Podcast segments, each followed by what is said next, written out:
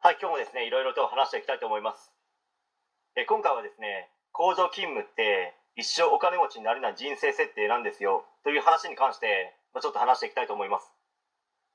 まあ、自分は派遣での工場勤務歴が結構長いので、まあ、その中での気づきだとか、工場で働いている人たちの人間性だとかをですね、嫌というほど知ってるというか、多く見てきたので、ま、もしかしたらですね、知り尽くしてるレベルかもしれないです。その中の一つの気づきがタイトルにもある通りですね、工場勤務をしていたら一生お金持ちはなれないですよというですね、紛れもない事実であり、現実なんですよ。工場勤務で評価される人って基本、休まずによく動く人が評価されるんですね。まあ、その中でお金を稼ぐためにはどうすればいいのかとは考えないんですよね。まあ、考える気はもないという言い方もできるかもしれないです。工場勤務でお金を稼ぐイコール、休日出勤プラス残業です。それ以外の方法はないですね。まあ、出世をしたとしてもたかが知れてますし、まあ、トヨタなどの工場勤務となると、まあ、それはまた違った話になりますけどね。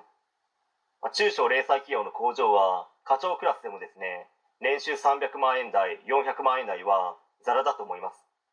では、いざ工場勤務を経て起業しようとなってもですね、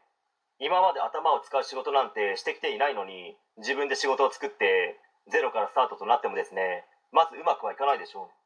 まあ、工場を辞めて起業したという人も聞いたことはありますけどほとんどの人がですね FC フランチャイズで、まあ、コンビニや飲食などですね、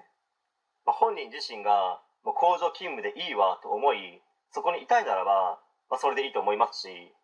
まあ、今現在学生がですね工場で働きたい、まあ、自分はそれでいいんだ、まあ、それがいいんだと思うのであれば、まあ、それもそれでいいと思いますよ、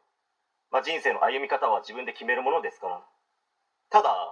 工場勤務をしていると、まあ、この先どうなるんだろうなという考えは常に持っておいた方が、まあ、何かあった時にですね次のステップに進める可能性が出てくるので、まあ、そっちの方がいいかもしれないですよねという話で終わりたいと思います。